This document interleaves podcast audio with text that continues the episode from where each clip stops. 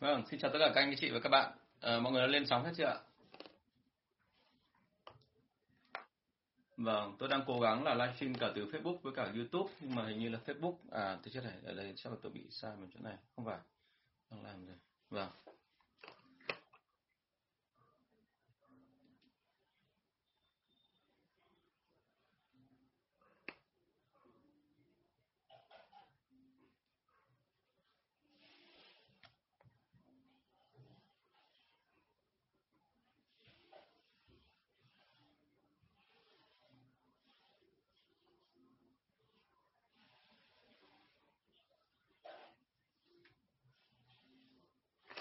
À, chắc hình như là chưa vào mạng, vâng.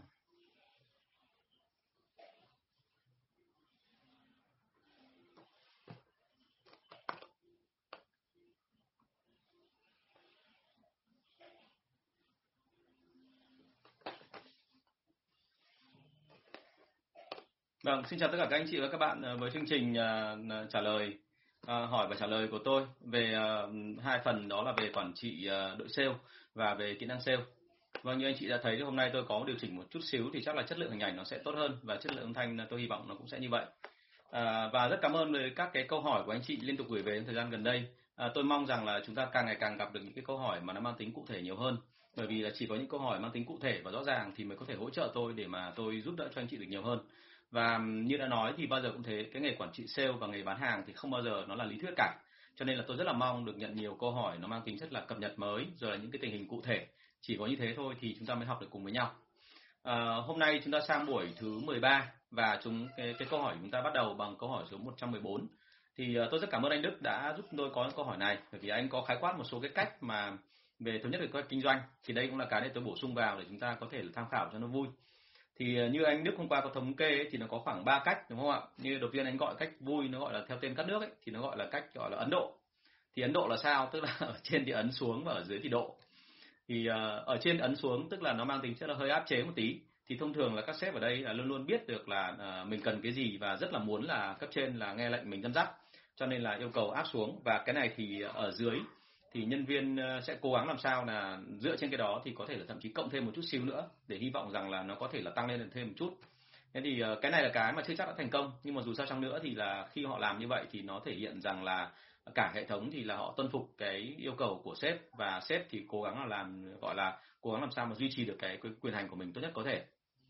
Vâng hôm nay tôi vào muộn một phút, xin lỗi anh hùng nhé thế thì à, cái cái cái vụ, sự vụ này thì nó rất giống với cả cái hồi mà tôi mới về địa bàn. Ờ, năm 2001 khi tôi nhận địa bàn, tiếp nhận địa bàn của tôi thì bao gồm là 15 tỉnh phía Bắc Việt Nam. Và tất cả các tỉnh đó thì doanh số tổng của nó một tháng nó là 2 tỷ 8 thế nhưng mà khi mà tôi mới về cái thì anh chị hình dung là tôi đã chỉ trong có một uh, tích tắc thôi. Xin lỗi anh chị đứa, đứa nhóc ở ngoài. À, chỉ trong một tích tắc thôi là trong có một tháng thôi tôi đã tăng nó lên thành là 6 tỷ hai. Thế thì ờ, cái đó là một cái thành quả vang dội. Nhưng mà thú thực với anh chị là cái đó thì nó không hay ho gì cả. Bởi vì các năm các các cái cái tháng tiếp theo thì là doanh số nó không đạt. Bởi vì là uh, tôi đã dồn cái số lượng hàng tồn quá lớn vào một cái khu vực mà nó không thể nào tiêu hết được và cuối cùng là tôi phải mất khoảng hai ba tháng sau mới xử lý được cái lượng hạt tồn và lúc đó thì cái doanh số nó mới tăng ổn định trở lại. Nhưng mà tất nhiên thì là sau 3 năm tôi cầm quyền ở đó thì là tôi ờ, có một cái cái cái gọi là thành tích rất là lớn tức là doanh số thì là từ 3 tỷ 9 một tháng thì nó gia tăng 2 tỷ 8 xin lỗi. Từ 2 tỷ 8 thì nó gia tăng lên thành là 12,5 tỷ một tháng đúng không? Trung bình. Vâng tại vì tôi có bộ riêng để chuyên môn là quay livestream như này. Minh anh ạ. Để ý quá để ý quá. Fan hâm mộ kinh quá. À, và cái cách làm ấn và độ như thế này thì thực ra mà nói nó không thể tồn tại lâu được cho nên chúng ta phải lưu ý là đôi khi làm cái này thì nó vừa phải thôi chứ không nên là làm quá bởi vì làm quá thì thông thường là nhân viên bị sức ép họ quen dần thì sau một thời gian họ sẽ mất cả tính phản kháng và họ mất luôn cả cái chuyện là sẽ nói lại chúng ta là vậy thì tình hình nó như thế nào ở ngoài thực tế. Thì cái đó là một cái vô cùng dở. À, cái thứ hai đó là cái kiểu gọi là ý anh tức là tức là dựa trên cái chuyện là ý của anh thế nào. Mà tóm lại là em là anh muốn gì thì anh bảo em để em sẽ làm đúng không? Thì cái này là ra kế hoạch theo ý của trên và đôi khi là ý của trên thì không rõ ràng lắm. À, có hai trường hợp thì đúng hơn một trường hợp là ý của trên không rõ ràng đâm ra cứ làm sau đó rồi thì lại phải chỉnh làm rồi lại phải chỉnh nó rất là mệt. Trường hợp thứ hai đấy là cái gọi là ờ, ý của trên thì rõ ràng nhưng mà thực ra là nó lớn hơn rất nhiều so với cả cái mà tiềm năng của thực tế. Ờ, rất hiếm khi các cái vị mà theo kiểu độc đoán như thế này đưa ra một cái kế hoạch mà nó nó ok. À, và trường hợp thứ ba nữa cũng có một trường hợp thứ ba là ý của các vị nó lại thấp quá nhiều so với cả cái mức mà doanh số có thể đạt được thế thì đấy chính là cái chuyện mà chúng ta hay gặp à, như hôm buổi trước tôi có nói với anh chị rồi một kế hoạch kinh doanh mà đưa ra ấy, mà nếu như anh chị thấy rằng là một công ty hay là một đội nhóm mà một kế hoạch kinh doanh của họ đưa ra mà họ cứ liên tục đạt hay là liên tục không đạt thì đấy là một vấn đề đúng không? Tại vì nếu mà họ liên tục đạt thì đấy chứng tỏ rằng là cái thị trường ấy họ đặt ở cái mức độ là tương đối thấp và cái cái cái năng lực của thị trường nó lớn hơn nhiều so với cả cái mà họ kỳ vọng. Cái thứ hai à, đó là à, nếu mà họ liên tục không đạt thì đấy chứng tỏ rằng là họ không đong đếm được cái năng lực của bên trong, là chính đội đội ngũ sale ở bên trong. và Thế cho nên là là cái phần này là về cái chuyện là kiểu kiểu ý anh này thì nó đều không tốt cả. Thành ra là tôi nghĩ là bao giờ cũng phải có một sự cân bằng giữa cả hai bên thì sang cái thứ ba của anh Đức thì tôi thấy rằng là nó có một cái là nó khá giống với cả cái mà tôi mong muốn rồi, nhưng mà nó lại là à, gọi là một lên hai xuống thì thế nào gọi là một lên hai xuống một lên hai xuống tức là, đầu tiên là trên định hướng phản biện với yêu cầu bổ sung điều chỉnh đúng không là đúng rồi, là đầu tiên là dưới xây dựng đưa lên trên đã chứ. Dưới xây dựng đưa lên trên. Sau đó rồi thì trên định hướng, phản biện và yêu cầu bổ sung điều chỉnh. Tức là bổ sung điều chỉnh lại cái này cái kia. Tức là ở đây nó cũng có một cái rất buồn cười là nếu mà muốn cái gì thì ông nói ngay từ đầu đi, ông không nói, ông lại cứ gọi là dựa trên cái gì mày làm người ta mới chỉnh. Thì cái này là nó nó khá là khoai. Ở một số công ty, anh chị thấy cái mô hình này nó rất là rõ. Thậm chí có nhiều nơi là cứ mang lên chỉnh, cứ mang lên rồi chỉnh, rồi cứ thỉnh thoảng lại hoại hoại thêm cái này, hoại hoại thêm cái kia. Không hỏi một lần mà hỏi rất nhiều lần và cứ mỗi lần như vậy thì là là là lại thành một lỗi khác đúng không? Và đôi khi là bắt nhân viên là đoán đi cậu đoán đi xem là tôi đang muốn cái gì đúng không? Thì thì cái đấy là khó. Thế thì uh, quan điểm của tôi thì tôi vẫn thích là như thế này là chúng ta nên có một cái gì đó để nó cân bằng giữa hai bên. À, cân bằng giữa hai bên là làm sao? Tức là khi mà chúng ta làm ấy thì uh, chúng ta nên có một cái sự mà tương tác của hai bên dựa trên một cái nền tảng chung.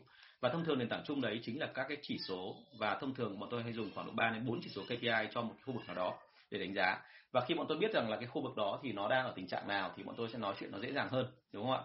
Thế thì ờ, ở đây ờ, là ở công ty tôi ngày, ngày xưa cái cách làm nó khá là dân chủ nó là thế này. Đầu tiên bọn tôi sẽ ngồi lại với nhau và nhận định xem là dựa trên các con số và những cái báo cáo từ trước đến giờ thì mặc dù từ định lượng bọn tôi sẽ suy được định tính đúng không? Là đánh giá được là thị trường hiện nay là nó tiềm năng ở chỗ nào.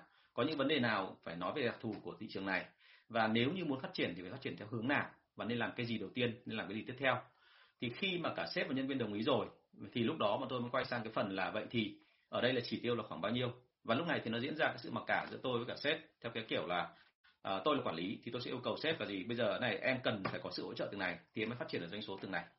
Và bên sếp thì sẽ mặc cả lại là vậy thì với cái mà điều kiện là anh hỗ trợ từng này thì em phải phát triển nhiều hơn là như thế này. Và chúng tôi sẽ mặc cả với nhau sẽ tranh luận với nhau cho đến khi nào mà đồng thuận với nhau thì thôi.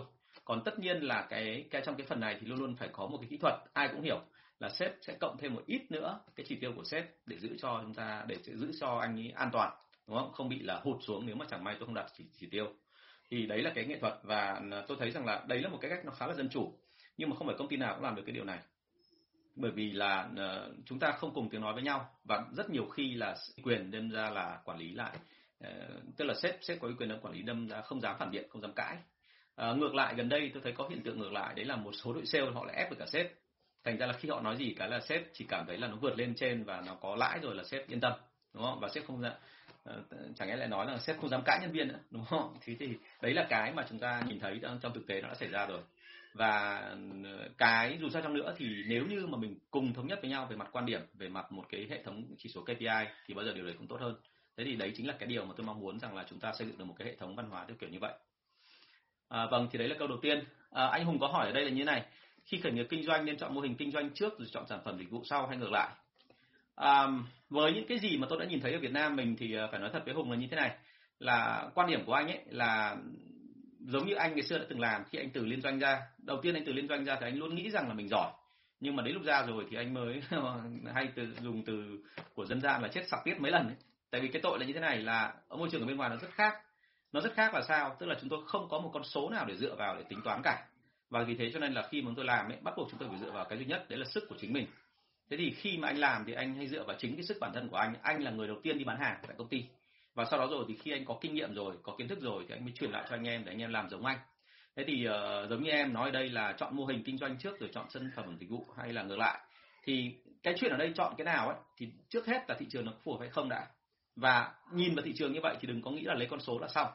Mà trước hết là em phải tự đi đã và khi em đi xong rồi thậm chí em còn phải ngồi tính lại bởi vì là không phải ai cũng làm được như em. Bởi vì là ở đây không nói chuyện về năng lực nhé ở đây nói chuyện về tinh thần thôi. Công ty là công ty của em cho nên là ông em là ông chủ của nó. Em là à, tạm gọi là công ty đúng hơn là nó đứa con tinh thần của em. Thì lúc đó em sẽ làm bằng mọi giá thậm chí là em có thể bị ép vào chỗ chết em vẫn cứ tiếp tục là em sống em tức là em cố gắng chiến đấu cùng với nó đến lúc chết cùng chết đúng không? Thế cho nên là với em thì làm được cái đó nhưng mà với nhân viên thì chắc chắc họ làm được bởi vì họ làm là vì làm công ăn lương thế cho nên là khi mà làm bắt đầu ấy thì lời khuyên đưa ra là theo quan điểm của anh ấy là nên chọn sản phẩm nhưng mà không phải là chọn là chọn ngay mà nên làm thử đã. Làm thử sau đó rồi thì đánh giá các khả năng. Nếu mà thành công và tương đối một chút thì hãy làm. Thế còn sau đó rồi thì cái mô hình kinh doanh ấy thì theo quan điểm của tôi nó như thế này. À, thông thường mọi người hay có một thói quen là chia thành những cái mô hình chung là chẳng hạn như là ba mô hình hay là năm mô hình hay là sáu mô hình. Ở trong kỹ năng bán hàng cũng thế chúng ta hay có thói quen là chia thành bốn loại người hay là 16 loại người hay là năm loại người nhưng phải lưu ý cho tôi một điểm là như này, là ở một cái thị trường mà nó mang tính tự do phát triển thoải mái như của Việt Nam ấy, thì thực ra là các loại người thường nó mang tính pha trộn với nhau. Đấy là đầu tiên. Cái thứ hai là cả cái mô hình cũng thế, là nó sẽ không bao giờ rõ ràng ra là như vậy, đấy là mô hình theo kiểu là phân phối, hay là mô hình franchising, hay là mô hình gì đó. Mà tất cả các mô hình đôi khi là nó pha trộn về với nhau. Đúng không ạ? Đôi khi chúng ta vừa làm phân phối, chúng ta lại vừa làm đại lý cho một số bộ phận. Đôi khi chúng ta lại là cái người mà thuê cộng tác viên ở bên ngoài. Rồi là có khi bản thân chúng ta thì lại là bán hàng của hãng khác. Vân vân. Tức là có rất nhiều thứ mà mình phải chú ý trong cái phần này. Tức là mình đừng có bao giờ mà cố định ngay với cả một cái gì đó mà mình thấy là mình chưa chắc chắn là về kết quả của nó. Tốt nhất là cứ làm. Làm xong rồi thì cảm thấy là tỷ lệ thành công là khá và mình có thể truyền lại cho anh em. Thì lúc đấy bắt đầu là tuyển người và lúc đấy từ từ phát triển mô hình lên. Ờ, hay nói đúng hơn là cái ý của anh ấy là đối với doanh nghiệp vừa và nhỏ thì chúng ta đừng quá băn khoăn về cái chuyện là mô hình nó là cái gì mà đầu tiên là bán được hàng cái đã rồi là mô hình nó sẽ tự hình thành trong quá trình em làm việc nó giống hệt như cái chuyện là ngay từ đầu tiên mà bây giờ bảo một doanh nghiệp là chúng ta nên có một cái là uh, gọi là gì uh, có văn hóa hay là có một cái gọi là quy mô tổ chức nó phải có một cái gọi là có value nào đó thì tôi nói thật luôn là ở đấy trong lý thuyết thì nó có thế nhưng mà ra ngoài thực tế thì nó có không thì chưa chắc. Bởi vì bao giờ cũng vậy là một doanh nghiệp nó hình thành ấy thì sau một thời gian lúc đấy khi mọi người tương tác với nhau ấy, thì người ta mới rõ ra được là bên trong nó có cái gì. Và cái đó nó sẽ quyết định cho cái chuyện là sau này em chọn cái là văn hóa ra làm sao giá trị cốt lõi ra làm sao và nên làm gì để cho doanh nghiệp phát triển. Đó, thế thì đấy là những cái mà chúng ta cần phải lưu ý nhé. Thì cảm ơn câu hỏi của em. Anh trả lời là như vậy. À, tức là vấn đề ở đây là chúng ta nên thực dụng một chút chứ chúng ta không nên là là căn cứ theo lý thuyết. Lý thuyết ở Việt Nam mình thì chết nhiều lắm rồi đúng không? À, câu hỏi số 115 ạ. À, đây là tôi bổ sung thêm về cách đánh giá tính leadership của một vị trí quản lý bởi vì đây là dựa trên câu hỏi của anh Phúc Thuận hôm qua. Thì uh, cái này là một cái mà rất nhiều doanh nghiệp đưa ra nhưng mà thực ra là khó mà đánh giá bởi vì mọi người hay nghĩ là thế này leadership là tính lãnh đạo và tính lãnh đạo thì thực ra nó là một cái gì đó rất là chung. Chung chung tức là nó là một cái gì trừu tượng nó là cái tính của người ta nó là thế nọ nó là thế kia. Nhưng mà bản chất thì cái tính lãnh đạo này có được đánh giá ở các công ty liên doanh không công ty chuyên nghiệp không thì có. Ờ, cái cách đánh giá của nó thì nó khá là đơn giản bởi vì là phần lớn bọn tôi là dựa hoàn toàn trên cái hệ thống chỉ số. Tức là tất cả mọi công việc của bọn tôi được lượng hóa được số hóa hoàn toàn cho nên là ngay từ đầu tiên ấy là bọn tôi đã có những cái mà để mà xem xem là cá nhân đấy làm việc có tốt hay không rồi. Tức là anh ta phải đạt chỉ tiêu liên tục trong một khoảng thời gian nào đó thì anh ta mới được đánh giá là đủ tầm. Cái thứ hai là anh ta phải làm sao vượt lên trên nhân viên của mình về kỹ năng bán hàng. Rồi sau đó rồi thì anh ta phải làm sao để huy động được một đội ngũ đi theo mình. Tức là trong một mọi trường hợp, anh ta phải gây được cảm hứng cho một đội ngũ và anh khiến cho đội ngũ đấy là đi theo tuân phục anh ta, làm theo kỷ luật và không có phản vé lại anh ta, đúng không? Thế thì ờ, ở đây giới thiệu cho anh chị một số cái cách để mà tính cái ờ, leadership của một vị trí quản lý. Ở mỗi công ty thì khi mà nói là đánh giá là vị trí quản vị trí lãnh đạo chứ tức là cái cái tinh thần lãnh đạo của một cái vị trí quản lý thì bao giờ cũng thế là người ta sẽ căn theo một cái chỉ tiêu mà tính theo cái tốc độ tăng trưởng trung bình của công ty. À, thì ví dụ như thế này chẳng hạn như là nếu như anh có tính leadership thì anh phải thể hiện được đúng bản chất của mình là người quản lý đúng chuẩn của công ty. Ví dụ như công ty đòi hỏi là tăng 25% một tháng thì anh phải tăng được từng đó. Nếu mà công ty đòi hỏi là tăng được 10% một năm, anh phải tăng được từng đó, chứ không phải là vì cái chuyện là bởi vì anh là quản lý, cho nên là đây là do thị trường nó rủi ro, cho nên anh không làm được 10% hay là 25% tất cả cái đó là sai lầm. Nguyên tắc đưa ra là một khi anh đã là quản lý và anh có tính leadership, thì mặc dù thị trường có khó khăn, thì tốc độ tăng trưởng của công ty, anh đã đầu anh đã đồng ý với người ta từ ngay từ đầu kỳ rồi, thì đến cuối kỳ là anh phải đạt. Chứ không phải là lúc đấy anh lại còn ngồi băn khoăn, anh bảo là bởi vì thế nọ, bởi vì thế kia, đúng không? Thì đấy là cái điều thứ nhất nhưng cái điều thứ hai rõ ràng hơn đấy là thế này, là anh nắm rõ được cái thị trường của anh. Trong mọi trường hợp thì thông thường quản lý là luôn luôn bị giám đốc ở trên hỏi, rồi giám đốc thì luôn bị tổng giám đốc ở trên sẽ hỏi hỏi về những con số trên thị trường. Giống như tôi đã nói, từng nói với anh chị là cái khả năng quán xuyến hay là bao quát của một thị trường ấy, nó thể hiện cái năng lực lãnh đạo của một người làm quản lý. Vì thế nên tôi chỉ cần nói với cả một ông quản lý trong vòng khoảng hai ba phút thôi. Vài câu hỏi thôi là tôi xác định được ngay là người đấy có phải là người giỏi hay không bởi vì đôi khi có một số người chỉ cần là qua 10 câu thì đến 9 câu không trả lời nổi. Một câu trả lời theo kiểu order tức là không có số liệu gì cả. Thì mình hiểu ngay là người đấy như thế nào rồi. Họ không có tính bao quát họ không biết là mình đang ở đâu và họ không biết là mình sẽ đi đâu về đâu đó thì đấy là một số các cái đặc điểm mà mình có thể đánh giá về quản lý. À, còn tính leadership thì còn đánh giá được qua cái chuyện là phát triển về cái năng lực của nhân viên dưới quyền của anh ta. Ngày xưa có hai cái chỉ số rõ nhất mà bọn tôi luôn phải ke đấy là chỉ số thứ nhất là cái tỷ lệ phần trăm nhân viên dưới cái thời mà anh làm quản lý người ta nghỉ việc có nhiều hay không? Nếu nhân viên của dưới thời của anh quản lý bình thường là họ chỉ nghỉ trong cả công ty tổng kết lại là chỉ có 20% thôi. Nhưng mà dưới thời anh quản lý thì họ nghỉ lên đến khoảng độ 25% à, anh để cho cái tỷ lệ phần trăm của uh, cái một số nghỉ họ hạ xuống thì lúc đó là để thể hiện ra ngoài là anh có khả năng giữ được nhân viên mặc dù trong mọi bối cảnh đúng không? Rất là khó khăn của thị trường. À, một cái thứ hai là cái chỉ số mà nói về chuyện là trong cái thời gian mà anh đang ở công ty như vậy thì ở dưới quyền của anh có 20 nhân viên chẳng hạn thì có bao nhiêu người được lên làm các cái cấp cao hơn tiếp theo bởi vì một trong những cái mà đánh giá tính lãnh đạo cao nhất của người quản lý thì đấy là anh ta có thể tạo ra được những người quản lý giống như anh ta ở dưới các công ty mọi người xem cái mà năm cái mức độ năm cái level phát triển tổ chức hay đúng hơn là năm level uh, gọi là con người lãnh đạo của bên uh, của ông John C. Maxwell là một cái người rất nổi tiếng trong cái giới mà về dạy về lãnh đạo thì của cái uh, hệ thống 500 công ty thuộc về uh, Fortune của Việt Nam à của của Mỹ thì anh chị sẽ biết ngay đúng không?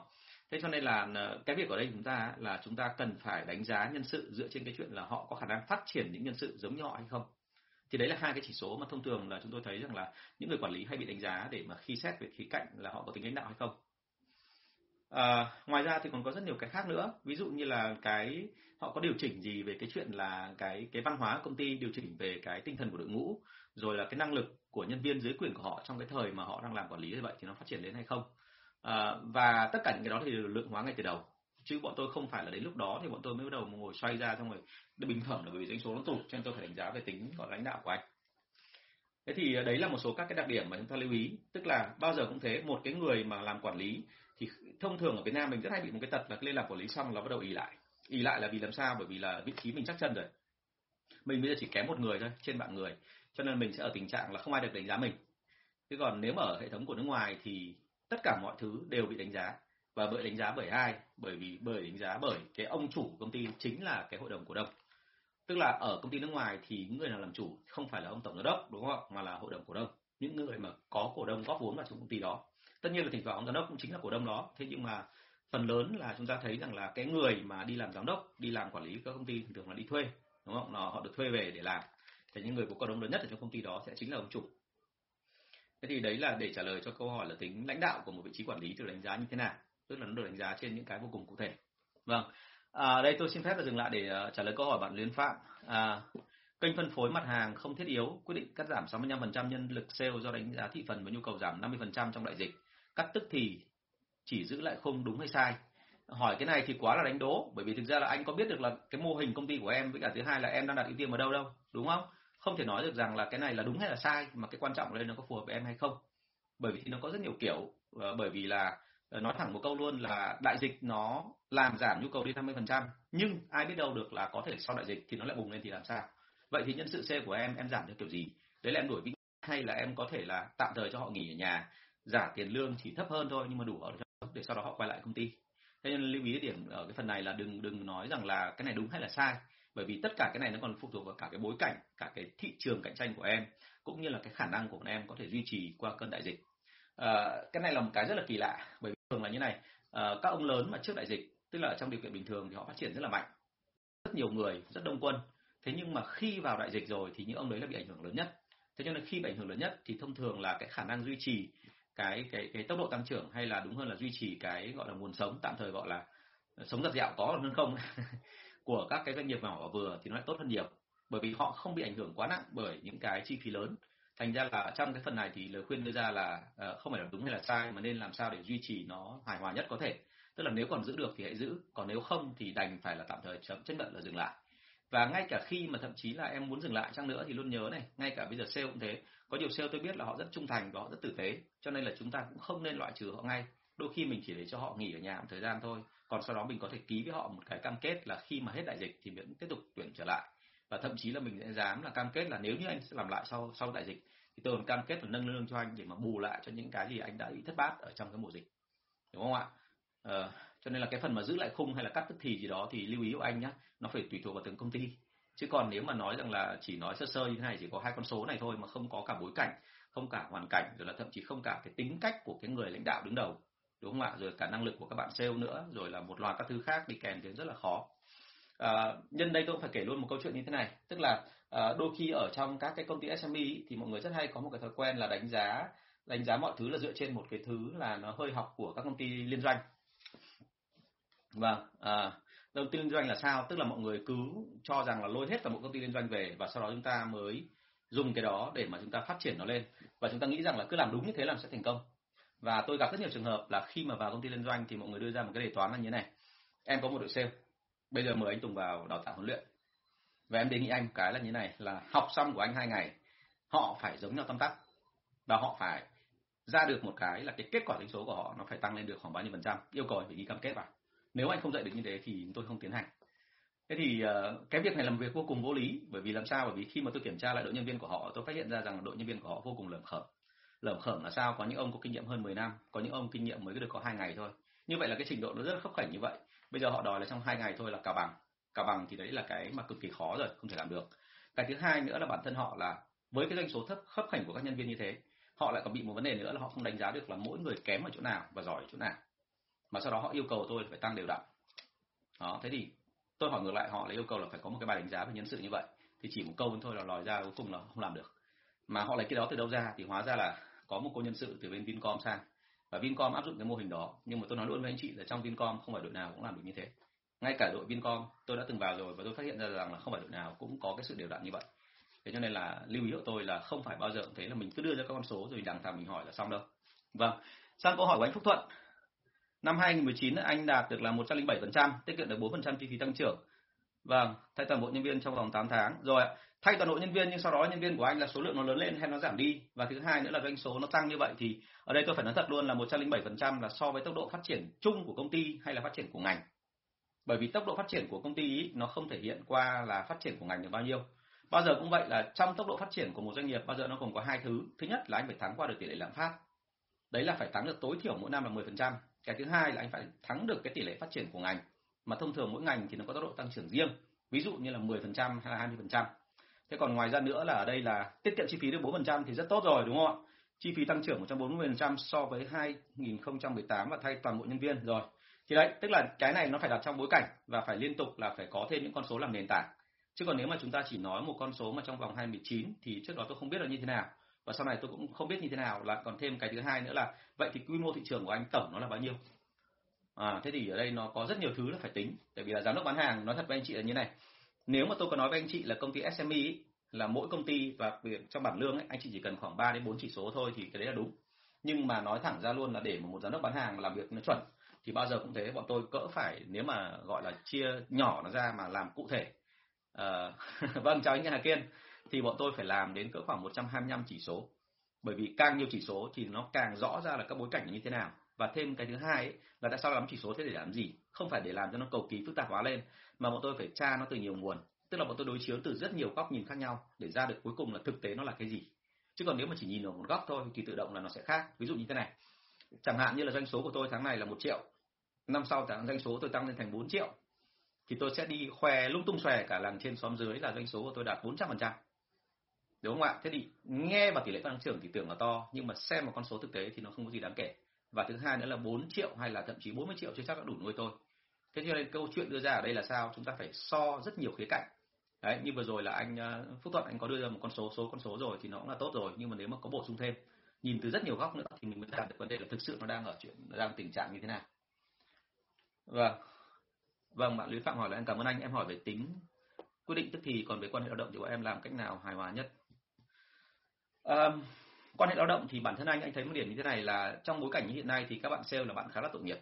Thực sự là như thế bởi vì là thực sự là cái lúc mà làm bình thường ấy thì mình ép họ thì mình cảm thấy không có vấn đề gì hết. Nhưng mà vào cái lúc mà đại dịch như thế này thì ờ, quả thực là lúc mà họ còn ở lại với công ty và họ còn làm tận bây giờ điều đấy chứng tỏ là họ còn rất là mong muốn công ty phát triển.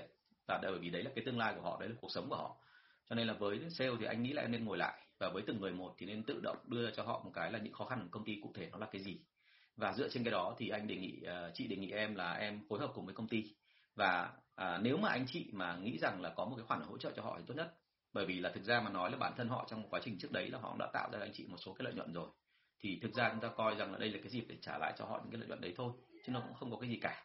Uh, cái mối quan hệ ở đây không bao giờ là cái chuyện là chúng ta sợ hay là hay là nể nhân viên. Mà quan trọng ở đây là mối quan hệ win-win.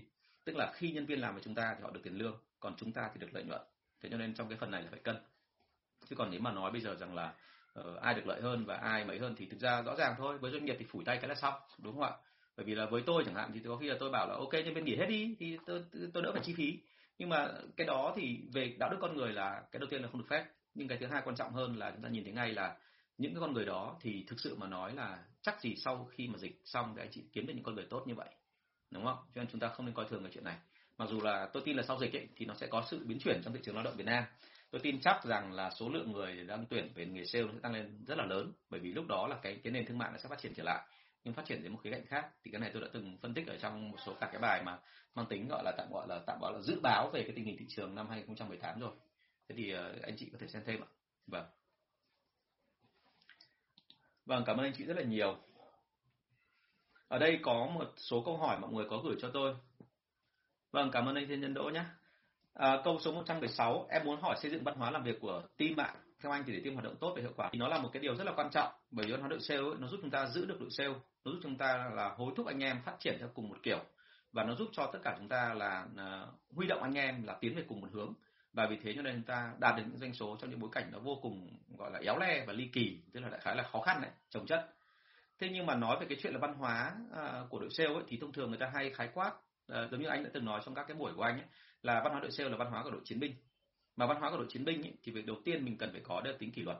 Tính kỷ luật là sao? Tức là mặc dù có thể là hơi vui vẻ với anh em hơi hòa đồng với anh em nhưng bao giờ cũng thế nó phải rõ ràng ra. Ai làm việc gì và làm ở đâu và làm như thế nào bao giờ cần phải báo cáo và được đánh giá ở mức độ như thế nào.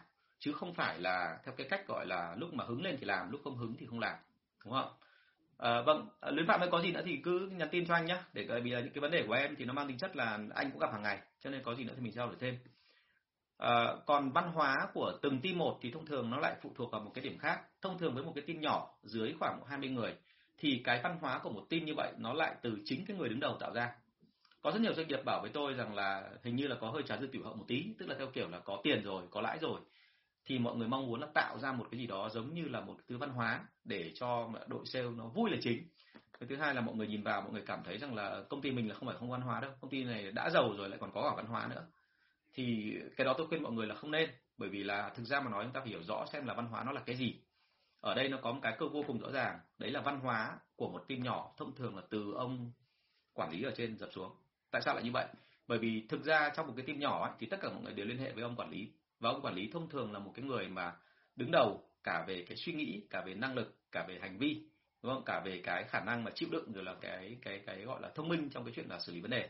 Thế cho nên là người ta sẽ coi ông là hình mẫu để mà đi theo để mà phát triển. Cho nên cái tốt nhất là ông ấy ảnh hưởng người ta không phải chỉ về kỹ năng mà ảnh hưởng luôn cả về văn hóa thì nó sẽ giữ đi được lâu dài hơn.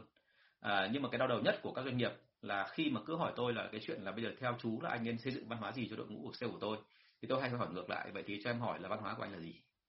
Thì không trả lời được.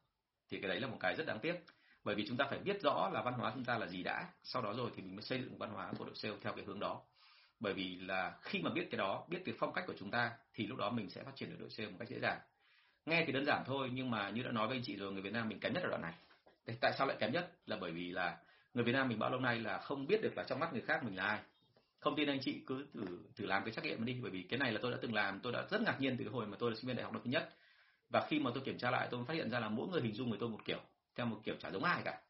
Và có những cái nó hình dung nó rất là xấu xa, chứ không phải là hình dung nó nó nó đơn giản thế cho nên là từ đó bắt đầu tôi mới điều chỉnh và tôi phát hiện ra là có cái điểm gì mà nó tốt nhất thì tôi giữ lại còn cái điểm gì mà không tốt thì tôi sẽ sẽ bỏ qua. Thế thì uh, nhờ những cái đó mà tôi có một số cái cái gọi là thành công bước đầu liên quan đến chuyện là quản lý bởi vì là tôi hiểu ra được là người ta cần cái gì nhất ở trong cái cái cái cái việc mà follow tôi thì tôi dựng cái đó lên và tôi khiến cho mọi người là đi theo cái đó.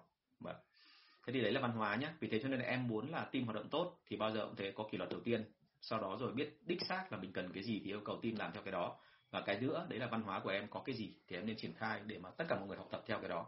Tất nhiên là văn hóa đây không có nghĩa là dập khuôn tức là chúng ta chỉ lấy những cái gì mà hay và những cái gì là thành công thôi. Thông thường ông chủ là cái người mà ông đứng đầu ấy, luôn luôn là cái người mà bán hàng tốt nhất. Và vì bán hàng tốt nhất cho nên là ông mới muốn là người khác lặp lại cái văn hóa của ông ấy. Tức là ông đang muốn lặp lại cái hành vi bán hàng tốt của ông ấy ở đội nhân viên. Và khiến cho đội nhân viên họ làm làm doanh số tăng hẳn vọt lên bởi vì là chỉ việc là copy cái mô hình của ông thôi là xong. Vâng vâng anh Hà Kiên có nói rằng là thời điểm dịch khó khăn mỗi người chung tay một chút doanh nghiệp cũng vì người lao động mà có nhiều giải pháp. Người lao động cũng nên tư duy làm thế nào duy trì kết quả mức tốt nhất. Doanh nghiệp cộng với lao động sống vượt được qua dịch là sống lâu vô địch. Đúng rồi. Tại vì qua những cái dịch như thế này thì thường thường là mọi người quý và hiểu nhau hơn. Thực ra mà nói là ờ, bản thân tôi tôi thấy rằng là này doanh nghiệp thì cũng giống như một gia đình thôi. À, bản thân chúng ta đến doanh nghiệp ban đầu tiên là chỉ vì tiền. Nhưng sau đó rồi thì nếu như mà ông sếp hợp rồi ông sếp lại vui tính giống như anh Hà Kiên đúng không? Lại à, còn ăn ít nữa, lại còn hay chưa đã anh em nữa. Ăn, lại còn biết ăn ngon nữa chứ. Suốt ngày đi nấu này, nấu kia, đúng không ạ? Rồi khoe lên nó làm cho mọi người chảy cái nước miếng ra. Thì thì lúc đó mọi người sẽ quý, và quý thì mọi người sẽ ở lại. Và đôi khi cái sự quý đấy nó thúc đẩy chúng ta vượt lên những khó khăn. Và sau này kể cả lúc mà doanh nghiệp mà trong khi cả thị trường nó đang dừng lại như vậy, thì cái gì làm cho doanh nghiệp phát triển thì thông thường tôi thấy rằng là chính là tinh thần của ông chủ truyền đến cho nhân viên. Và nhân viên cảm thấy là vô cùng thích thú bởi vì ở đây mình làm việc với một cái anh mà vừa giỏi lại vừa có tâm thế cho nên là bao giờ cũng thế. Quan điểm của tôi thì đây chính là cái lúc mà anh chị nên củng cố tinh thần đội, đội sale. Và tốt nhất là nên nếu mà có thể giữ thì nên giữ. Chứ còn thì tôi cũng hiểu là có một số cái trường hợp là anh chị quá là khổ đi. Ờ, nếu như mà thị trường nó hoạt động ổn định thì không sao nhưng mà đúng là thị trường mà nó dừng lại một cái thì cái vòng quay tài chính của anh chị nó đứt thì nó dẫn đến gãy đổ một loạt cái phía đằng sau. Và đã gãy đổ rồi thì nó lại còn có rủi ro nữa bởi vì là tất cả mọi thứ bây giờ nó không không nó không thể nào mà tiên liệu trước được đúng không? Hôm nay nó khó một hôm sau nó khó mười nên là anh chị gặp được nhiều cái phức tạp phức tạp lắm. Thành ra là cố gắng làm sao để mà tồn tại cùng với nhau. Giai đoạn này được gọi là tồn tại đã. Vâng. Câu hỏi số 117 làm thế nào để các thành viên trong đội có thể làm việc tầm 9 thành viên trở xuống? À, làm sao để một thành viên trong đội có làm việc năng suất và có tính trách nhiệm cao thì đầu tiên em phải định nghĩa cái này đã. Tức là chúng ta phải định nghĩa xem là như thế nào để làm việc có năng suất. Tức là năng suất trung bình của cả đội bây giờ là bao nhiêu phần trăm? Đúng không? Tôi ví tôi nói ví dụ đơn giản là một ngày gặp được bao nhiêu khách hàng, phục vụ được bao nhiêu, tạo được bao nhiêu đơn hàng, bán được bao nhiêu cái à, giống như là bên đây là bạn ờ, một bạn ở bên ờ, quản lý ở bên 30 sai có hỏi tôi về cái này. Đây là bạn thuộc về chuỗi 30 sai. Thì bạn hỏi cái này thì tôi phải khẳng định luôn là chúng ta phải đưa ra được cái mức trung bình của chúng ta. Mà mỗi team ở một khu vực một thì nó khác nhau. Như hiện tại hình như là 30 sai cho tôi nhớ là thống kê lần trước bạn có nói với tôi là khoảng độ 200 cửa hàng trên toàn quốc. Vậy thì ở mỗi cửa hàng của các anh chị thì là cái tỷ lệ phần trăm nó rất khác nhau đúng không ạ? Tại vì nó tùy từng khu vực, tùy vào dân cư, tùy vào cái mức chi tiêu của của cái khu vực đó nữa. Thế cho nên là khi mà chúng ta có một cái chỉ số về năng suất thì nó dễ nói chuyện với nhau hơn. Và lúc đó nhân viên cũng dễ hiểu hơn là à như vậy là anh Tùng anh bảo là năng suất của mình là nó phải khá. Thì khá nó là ở mức bao nhiêu? Đúng không ạ? Rồi cái thứ hai nữa em phải định nghĩa rõ ràng là có tính trách nhiệm cao thông tin. Muốn có tính trách nhiệm cao thông tin thì phải đầu tiên phải khai phá và vạch ra rõ ràng cực kỳ luôn là trong đội này chúng ta cần phải làm những cái gì mỗi nhân viên là phải làm những cái gì, công việc hàng ngày nó cụ thể ra. Và như vậy là cái level thấp nhất là em phải đạt được từng này. Còn nếu mà em muốn thể hiện tính trách nhiệm cao thì em phải làm vượt hơn cái đó là khoảng bao nhiêu phần trăm. Đúng không? Thì cái phần này là ngày xưa bọn anh được đào tạo rất là kỹ. Ví dụ như bọn anh có một cái là để thể hiện tính lãnh đạo của một giám đốc bán hàng, thì ví dụ như công ty yêu cầu tăng trưởng là ba phần trăm một năm, thì bao giờ ông cũng phải vượt lên trên đó khoảng 10 phần trăm, tức là thậm chí phải 40 phần trăm. Thì tôi mới đánh giá là ông có năng lực. Còn nếu như ông thấp ở dưới mức độ đó thì ông không được coi là có năng lực đúng không? Và ông phải xem lại. Mọi người có thể là coi cái đấy là cái chuyện bình thường thôi, nhưng mà thực ra ở trong các hệ thống liên doanh ấy, thì không phải là một cái người mà cứ đứng im đấy đấy đâu đâu. Bởi vì là, ví dụ như bọn tôi mà không đạt được cái chỉ tiêu đó, thì người ta sẽ đánh giá về tính leadership của bọn tôi. Và nếu như không đạt, thì sau khoảng hai ba năm thì bọn tôi sẽ bị gần như là thúc ở phía solid ấy.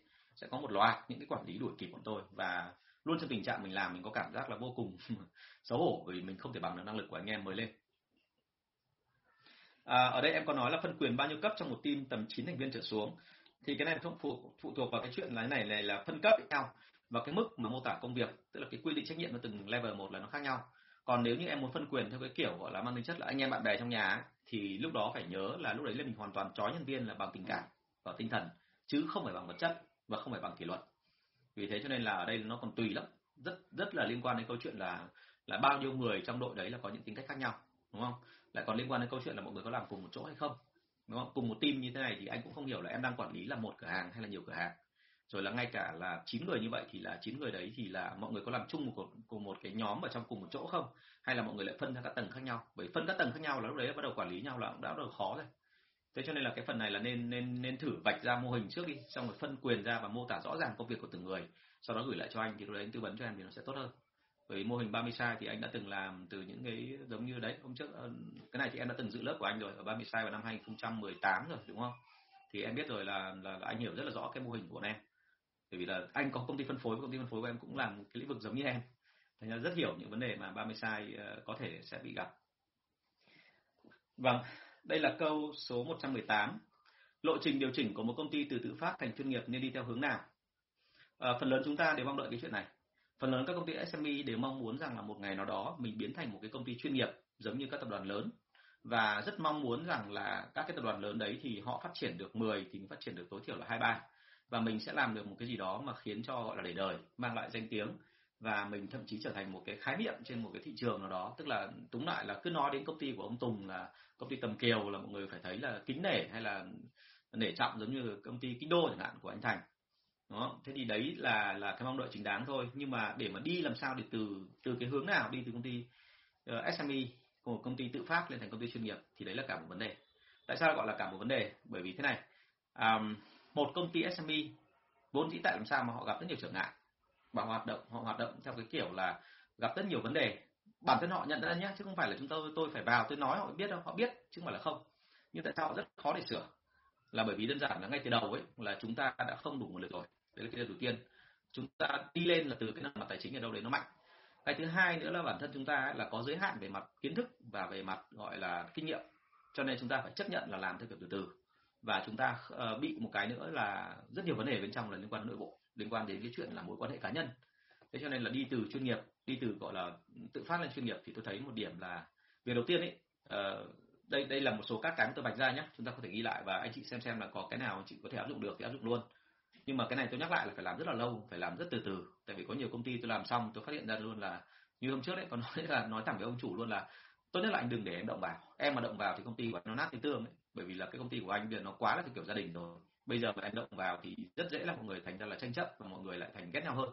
Bây giờ tốt nhất là anh chỉnh theo cách của anh thì đến lúc nào nó ngon lành rồi, thậm chí là anh có hai đứa con nó học ở mỹ, nó về rồi nó nó gánh cho anh, thì lúc đấy anh bảo em quay lại thì em sẽ hỗ trợ anh nhiều hơn. Bởi vì lúc đấy là là cái hệ thống mới nó sẽ khác chứ còn bây giờ mà anh bảo em làm luôn thì nói chung là ờ, cô gì chú bác nhà anh sẽ xôm sụp lên ngay nó rất là mệt. Thế thì ờ, những bước làm tôi đề nghị là như thế này. Đầu tiên này là mình phải chấp nhận cái hiện tại chưa ổn đúng không? Và chấp nhận cái hiện tại thì mình phải làm gì? Mình phải ngồi nghiên cứu thật là kỹ vạch ra toàn bộ tất cả những cái gì đang diễn ra và lượng hóa toàn bộ các nội lực và tiềm năng bên ngoài xác nhận cả cái tiềm năng cách thức phát triển ở bên trong. Nó cần phải có những cái gì? À, ở cái phần này tôi làm mô tả kỹ càng những cái mức độ mà định hình rạch ròi ra là bao nhiêu kỹ năng một nhân viên bán hàng cần, bao nhiêu kỹ năng quản lý cần, rồi là những cái kiến thức nào cần họ phải làm chủ, rồi là những cái thái độ họ cần có, vân vân vân. Thì phải thú thực luôn là rất nhiều doanh nghiệp là có những nhân viên sale làm đến 20 năm 15 năm 20 năm. Nhưng khi yêu cầu họ mô tả công việc thì họ không mô tả được, bởi vì họ thấy là cái gì họ cũng làm.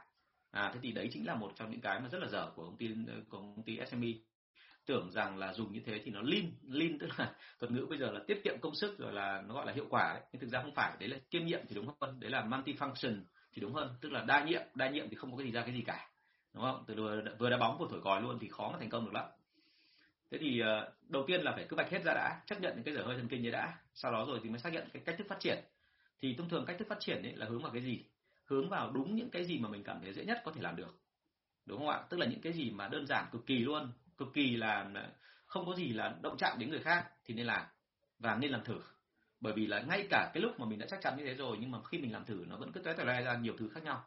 Thành ra phải cho anh chị chưa? Nhưng mà những doanh nghiệp mà họ có truyền thống làm đến 30 năm rồi và mở một loạt chuỗi.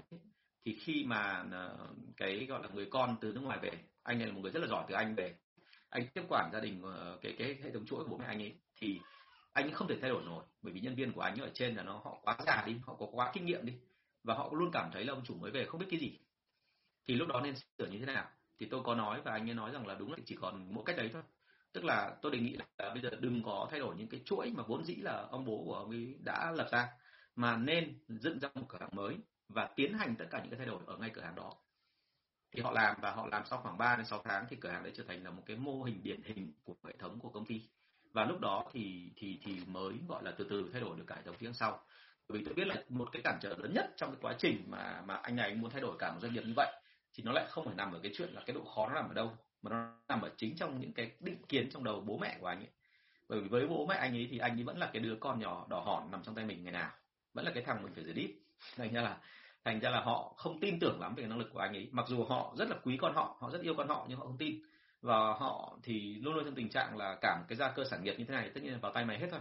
Nhưng mà mày phải tỏ ra để mày xứng đáng với nó thế là cuối cùng là anh ấy phải chứng minh, anh phải vượt qua được cái sự nghi ngờ của bố anh ấy đã. Thì sau đó rồi thì anh mới từ từ phát triển lên được. Và khi anh có một cái cửa hàng mẫu như thế xong, thì toàn bộ các hệ thống phía sau ấy bắt đầu mọi người muốn thay đổi theo. Và lúc đó thì từ từ anh mới có những cái biến đổi mà nó cực kỳ là uy lực và rõ ràng. Và lúc đó hệ thống nó sẽ phát triển rất là mạnh mẽ.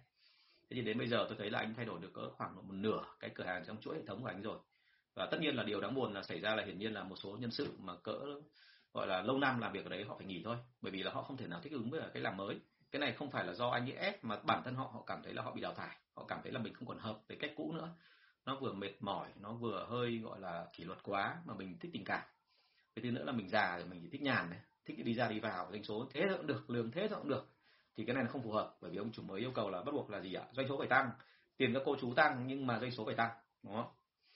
Thế thì à, phải làm thử như vậy và thành công thì mới triển khai diện rộng được. Trong khi duy trì sự giám sát chặt chẽ và làm liên tiếp các việc đó, tức là khi mà đã làm chuẩn xong đó rồi, mà được cái chuẩn rồi và được tất cả hệ thống nó thừa nhận rồi, thì lúc đó mình phải làm thêm một cái nữa là mạnh tay áp đặt luôn. Và áp đặt ở đây là sao? Tức là đây không còn là cái chuyện là nên làm hay không nên làm nữa, mà túm lại ở đây là gì ạ? Phải làm. Chỉ có mỗi một cái là 3 tháng hay là 6 tháng thôi. Và lúc đó thì mình sẽ ra được một cái quyết định nó rõ ràng hơn là túm lại. Là với tất cả hệ thống bây giờ đang có thì nên tiến hành từ đâu và làm cái nào đầu tiên, đúng không? Thế thì đấy chính là cái mà tôi thấy rằng là lộ trình điều chỉnh của công ty từ tự phát thành chuyên nghiệp nên đi theo cái hướng như vậy. À, kể câu chuyện vui thôi có một số cái doanh nghiệp ở Việt Nam họ đã đi theo một cái cách là nó hơi khác hẳn với những cái thứ mà tôi nói ở đây. Bởi vì là thực sự mà nói là nhiều doanh nghiệp Việt Nam mình ý, họ rất thông minh. Bản thân họ là cái người mà vốn dĩ là biết mình sai ở chỗ nào và biết cần phải chỉnh ra làm sao nhưng mà chưa có một cú hích. Thì họ hay làm cái động tác là gì? Họ bắt tay với cả một ông chuyên nghiệp. Thậm chí tôi biết là có nhiều người họ bắt tay với một ông chuyên nghiệp biết rằng là làm cái hàng của ông chuyên nghiệp đấy là lỗ họ làm. Bởi vì bản chất là họ muốn là học cái kinh nghiệm mà cái cách sản ờ, cái cách gọi là triển khai công việc. Và họ chấp nhận là cái tiền mà họ lỗ, một cái thời gian làm việc với cái ông chuyên nghiệp đó là để coi như là học phí, để học từ ông đó. Và trong lúc đó thì họ có tiến hành một số thủ thuật, tức là họ lôi kéo một số nhân sự của những công ty liên doanh ấy về. Và họ bắt đầu là gần như bắt trước toàn bộ. Tức là ở đây có hai mô hình nhé mô hình nhà phân phối bên cạnh và đây là công ty cung cấp. Thì họ gần như chạy song song hai bên này và họ so sánh giữa cái công ty cung cấp đó là công ty chuyên nghiệp với công ty của họ, xem là họ bị kém cái gì hơn cái gì thì ngay tức họ học của nhau. Và sau một thời gian họ copy y nguyên cái đó xong và họ hiểu được cái phần đó rồi, họ làm đúng như vậy y xì đúc đúng không? Chỉ sau 3 năm thôi, họ chấm dứt luôn phân phối với công ty đó. Và họ chấm dứt xong thì lúc đó là họ trở thành một cái người gọi là nắm được toàn bộ cái công nghệ bên trong rồi. Thì lúc đó cái quy trình nó rất là chuẩn. Và cách làm đấy nó hay ở chỗ là như thế này, là đây không phải là cái chuyện học theo kiểu lý thuyết sách vở, mà đây là học qua từng hành động hàng ngày. Họ có cả một đội ban bệ chuyên môn đi soi tất cả những cái phần đó và đúc kết lại và cái ông chủ ở đó thì tôi biết là một anh đại gia rất là giỏi. Anh còn làm thêm một cái việc nữa là nâng tầm cái đội mà đi soi cái đó lên trở thành một cái đội sau này là đi chuyên môn đào tạo. Và anh cứ mua lại doanh nghiệp nào là anh ấy bắt cái đội đấy nhảy vào. Nhảy vào để làm gì? Nhảy vào để mà gọi là tháo gỡ các doanh nghiệp mà ông ấy mua mua lại, xong rồi soi lại xem là trong cái phần đấy nó có cái gì không. Và nếu làm được, nếu thay đổi được thì ông ấy mua, còn nếu không thay đổi được thì ông ấy sẽ gần như là bán ngay lập tức để mà tránh cái chuyện là bị lỗ, đúng không? Thế thì đấy là một cái làm rất là thông minh và tôi nghĩ rằng là chúng ta cũng nên làm theo kiểu như vậy nhưng mà để làm được cái đó thì nhắc đi nhắc lại là cái sự giả soát và kiểm soát các cái quy trình ấy là cực kỳ quan trọng. Nếu mà anh chị mà nghĩ rằng là chỉ cần là biết sơ sơ thôi xong rồi biết mang máng thôi cứ thế mà về làm là không làm được đâu. Luôn phải nhớ đấy là một cái công đoạn là gần như là gọi là lột xác hoàn toàn luôn thành ra phải bám sát từng ngày. Bởi bất cứ cái lúc nào ấy, nó cũng có thể cái gì đó nó rất là rủi ro nó xảy ra. Vâng chào bà chủ chuỗi Venus Trang.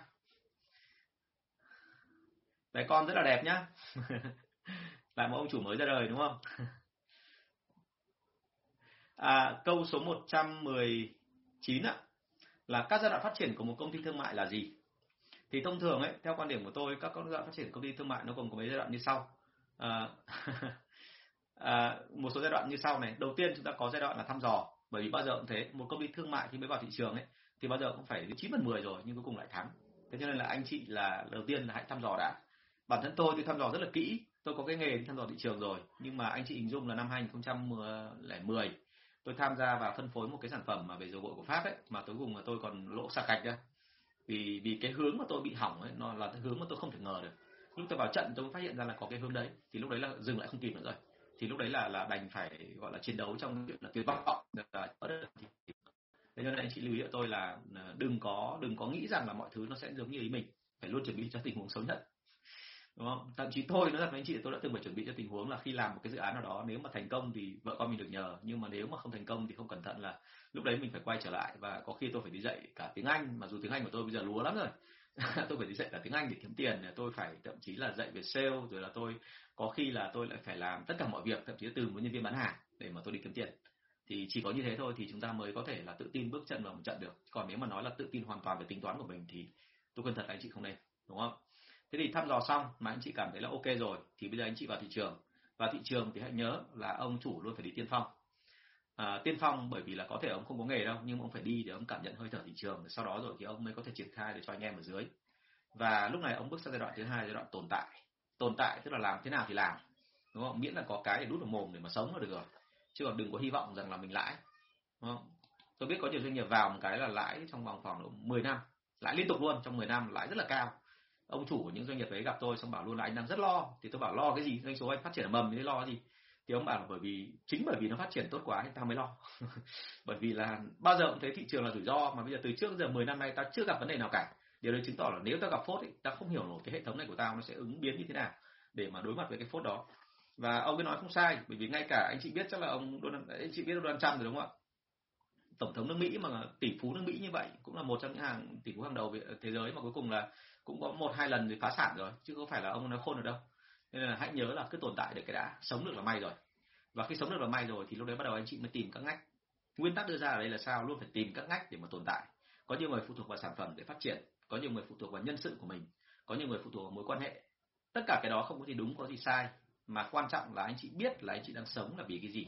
Và nếu như mà anh chị đã biết được cái đó rồi thì anh chị duy trì cái đó và anh chị tính toán xem là cái thời gian nó có kéo dài được hay lâu hay không ví dụ như là ờ, rất nhiều người bảo tôi là đi vào mối quan hệ chả có gì hay ho.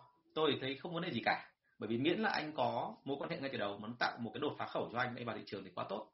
Nhưng sau đó rồi thì anh chị không thể nào phụ thuộc hoàn toàn mối quan hệ được, bởi vì hiển nhiên là mối quan hệ nó đưa anh chị lên thì đến lúc mà nó sụp thì nó sẽ đưa anh chị xuống. Thế nên là ngoài cái chuyện mà có mối quan hệ rồi thì sau đó mình phải phát triển rộng ra. Bắt đầu là phát triển quan hệ bạn hàng, bắt đầu phát triển những cái thứ mà của riêng mình để đừng có bao giờ phụ thuộc vào hoàn toàn vào cái kia. Lúc cái ô của mình nó sụp cái thì là mình hết chỗ để trú, đúng không? Thế thì ờ, khi mà thăm dò xong tồn tại xong thì bắt đầu có cái chuyện là có chỗ để đứng. Anh chị xác định được là trong thị trường này làm thế nào để anh chị mà tìm ra được một cái ngách mà để mà từ đó anh chị có lãi? Tức là lãi ở đây mới chỉ đủ để nuôi nhân viên và nuôi gọi là là, là công ty của anh chị tồn tại thôi. Ờ, cái thời điểm mà tôi khó khăn nhất là năm 2004 đến 2007 thì thú thực với anh chị suốt cả thời gian đó là tôi phải làm đủ trò thậm chí là đi dạy cả tiếng Anh tôi làm rồi. Thiếu mỗi cái nước là đi dạy võ và dạy dưỡng sinh đúng không? Ờ, rồi là tôi phải đi, thậm chí là buôn lậu, rồi là phải làm những cái việc mà không tiện kể ở đây. Nhưng mà đúng lại là nó mang tính chất vi phạm pháp luật, bởi vì tôi phải tồn tại, đúng không? Mà tôi tồn tại thì thực ra là nó gọi là vi phạm pháp luật thì không hẳn, nhưng không hoàn toàn đúng. Là và tôi lách vào đó bởi vì là thực sự mà nói là tôi rất thương những cái người đi theo tôi. Thời điểm đó tôi làm không phải vì tiền của tôi. Nếu mà vì tiền thì tôi làm mà cho bản thân tôi thì rất là dễ, nhưng mà tôi phải làm bởi vì tôi có một loạt đàn em đi theo. Mà loạt đàn em đấy mà bây giờ họ không có tiền để sống thì nó rất là tội nghiệp, nên tôi phải kiếm tiền cho họ thì lúc đấy là tôi tôi làm mọi giá để tôi làm, thì đấy là đấy là, gọi là tôi rồi khi có chỗ đứng rồi, tôi phát hiện là có một cái ngách mình có thể lách vào được, thì bắt đầu tôi lách vào. Và lách vào đó xong rồi, tôi ngay tức tôi lập thành mô hình hóa ra là như vậy, cái thị trường đấy phát triển theo kiểu gì, cần phải làm những cái gì. Thì tôi biến nó thành ra mô hình chuẩn, mô hình chuẩn rồi thì tôi bắt đầu tôi mạnh mẽ, tôi phát triển. Và ở giai đoạn đấy thì nó thật với anh chị, rất sướng rất sướng là như thế nào? Là một khi mình ra được công thức chính rồi, thì mình cứ thế là mình nhân rộng ra à, trong cái cơ chế lương của bọn tôi nó có một cái kiểu tính để làm sao mà khi mà đã làm chuẩn rồi nhá thì doanh số nó tăng. Anh chị cứ tuyển thêm một nhân viên thì nhân viên đấy mang lại thêm lãi của anh chị. Chứ nó không phải cái kiểu mà anh chị hình dung bây giờ là cứ tuyển một nhân viên về là đầu tiên là phải nuôi cho nó sống đã mình phải cố sống cố chết không biết lỗi lãi nào cứ phải nuôi cho nó sống đã rồi sau đó từ từ nó sẽ làm lãi cho mình. Hy vọng một ngày nào đó nó sẽ làm lãi cho mình thì không phải đâu nhá.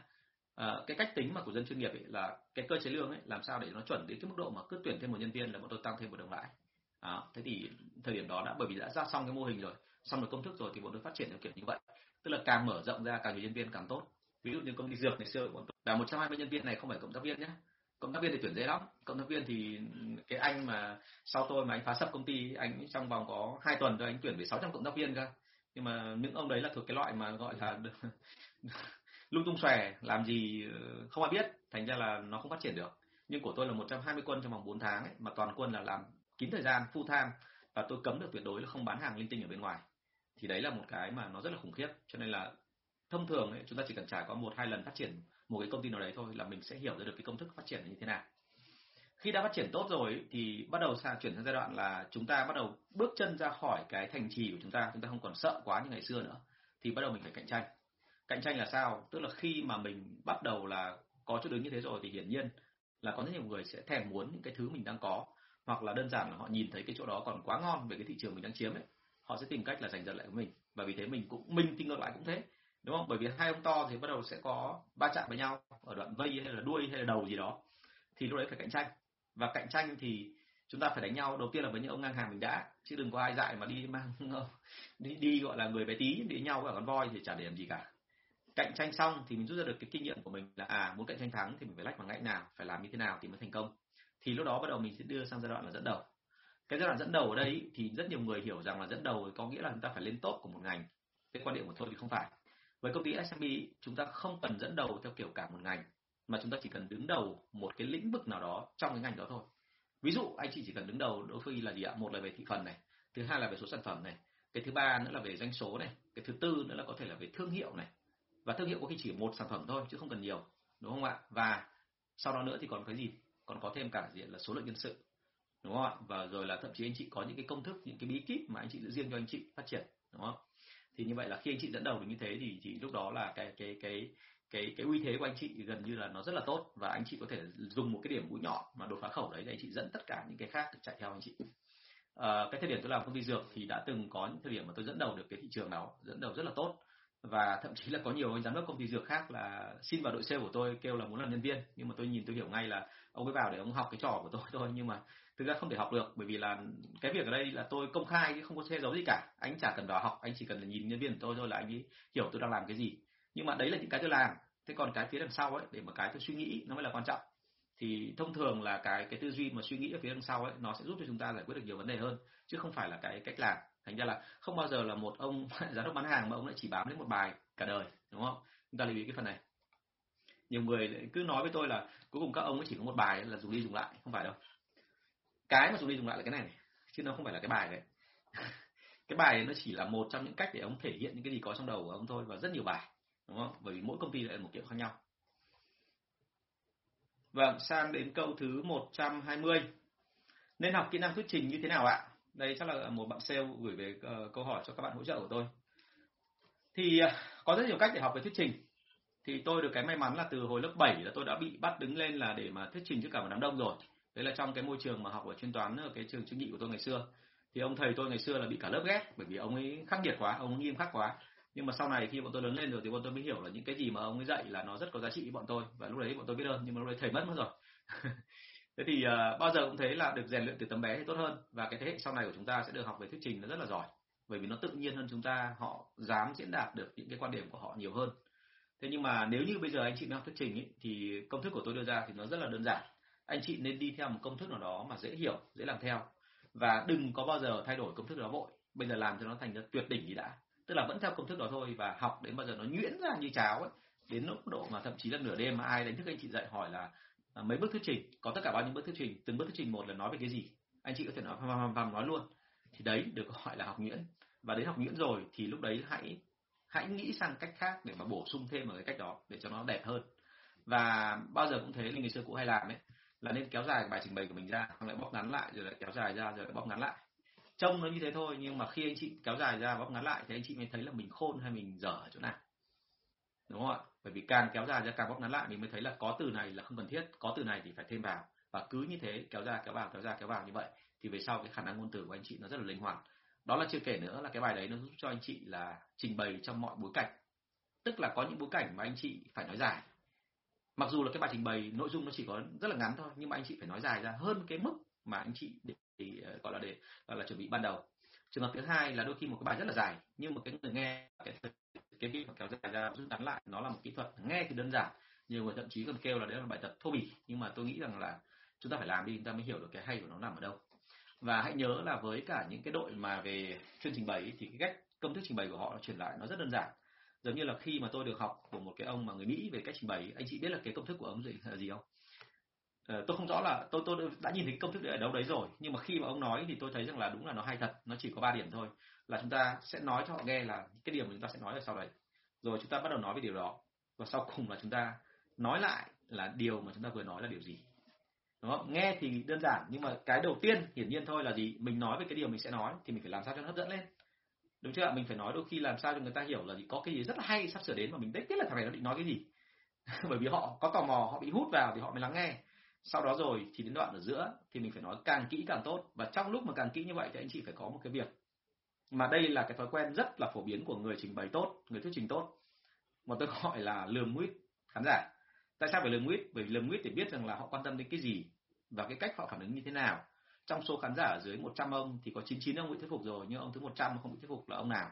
Và để làm sao thuyết phục được ông ý thì phải nhìn kỹ xem ông quan tâm đến cái gì ở trong cái bài thuyết trình của mình để mà nhấn vào cái đó. Và sau cùng là cái phần cuối cùng ấy, phần kết luận để mà đẩy lên ấy, thì tại sao lại phải có cái chuyện là nói lại về những cái gì mình đã nói?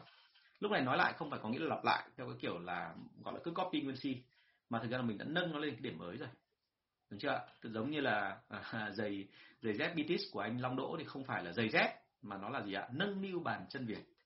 Nó là sự lặp lại của cái thông tin là Bitis là giày dép nhưng mà nó lại nâng lên một tầm cao mới. Đấy là cái sự cái gọi là cái tình yêu của cái sản phẩm đấy đối với cả cái bàn chân con người là cái cái cái gọi là công cụ giúp cho anh chị đi xa.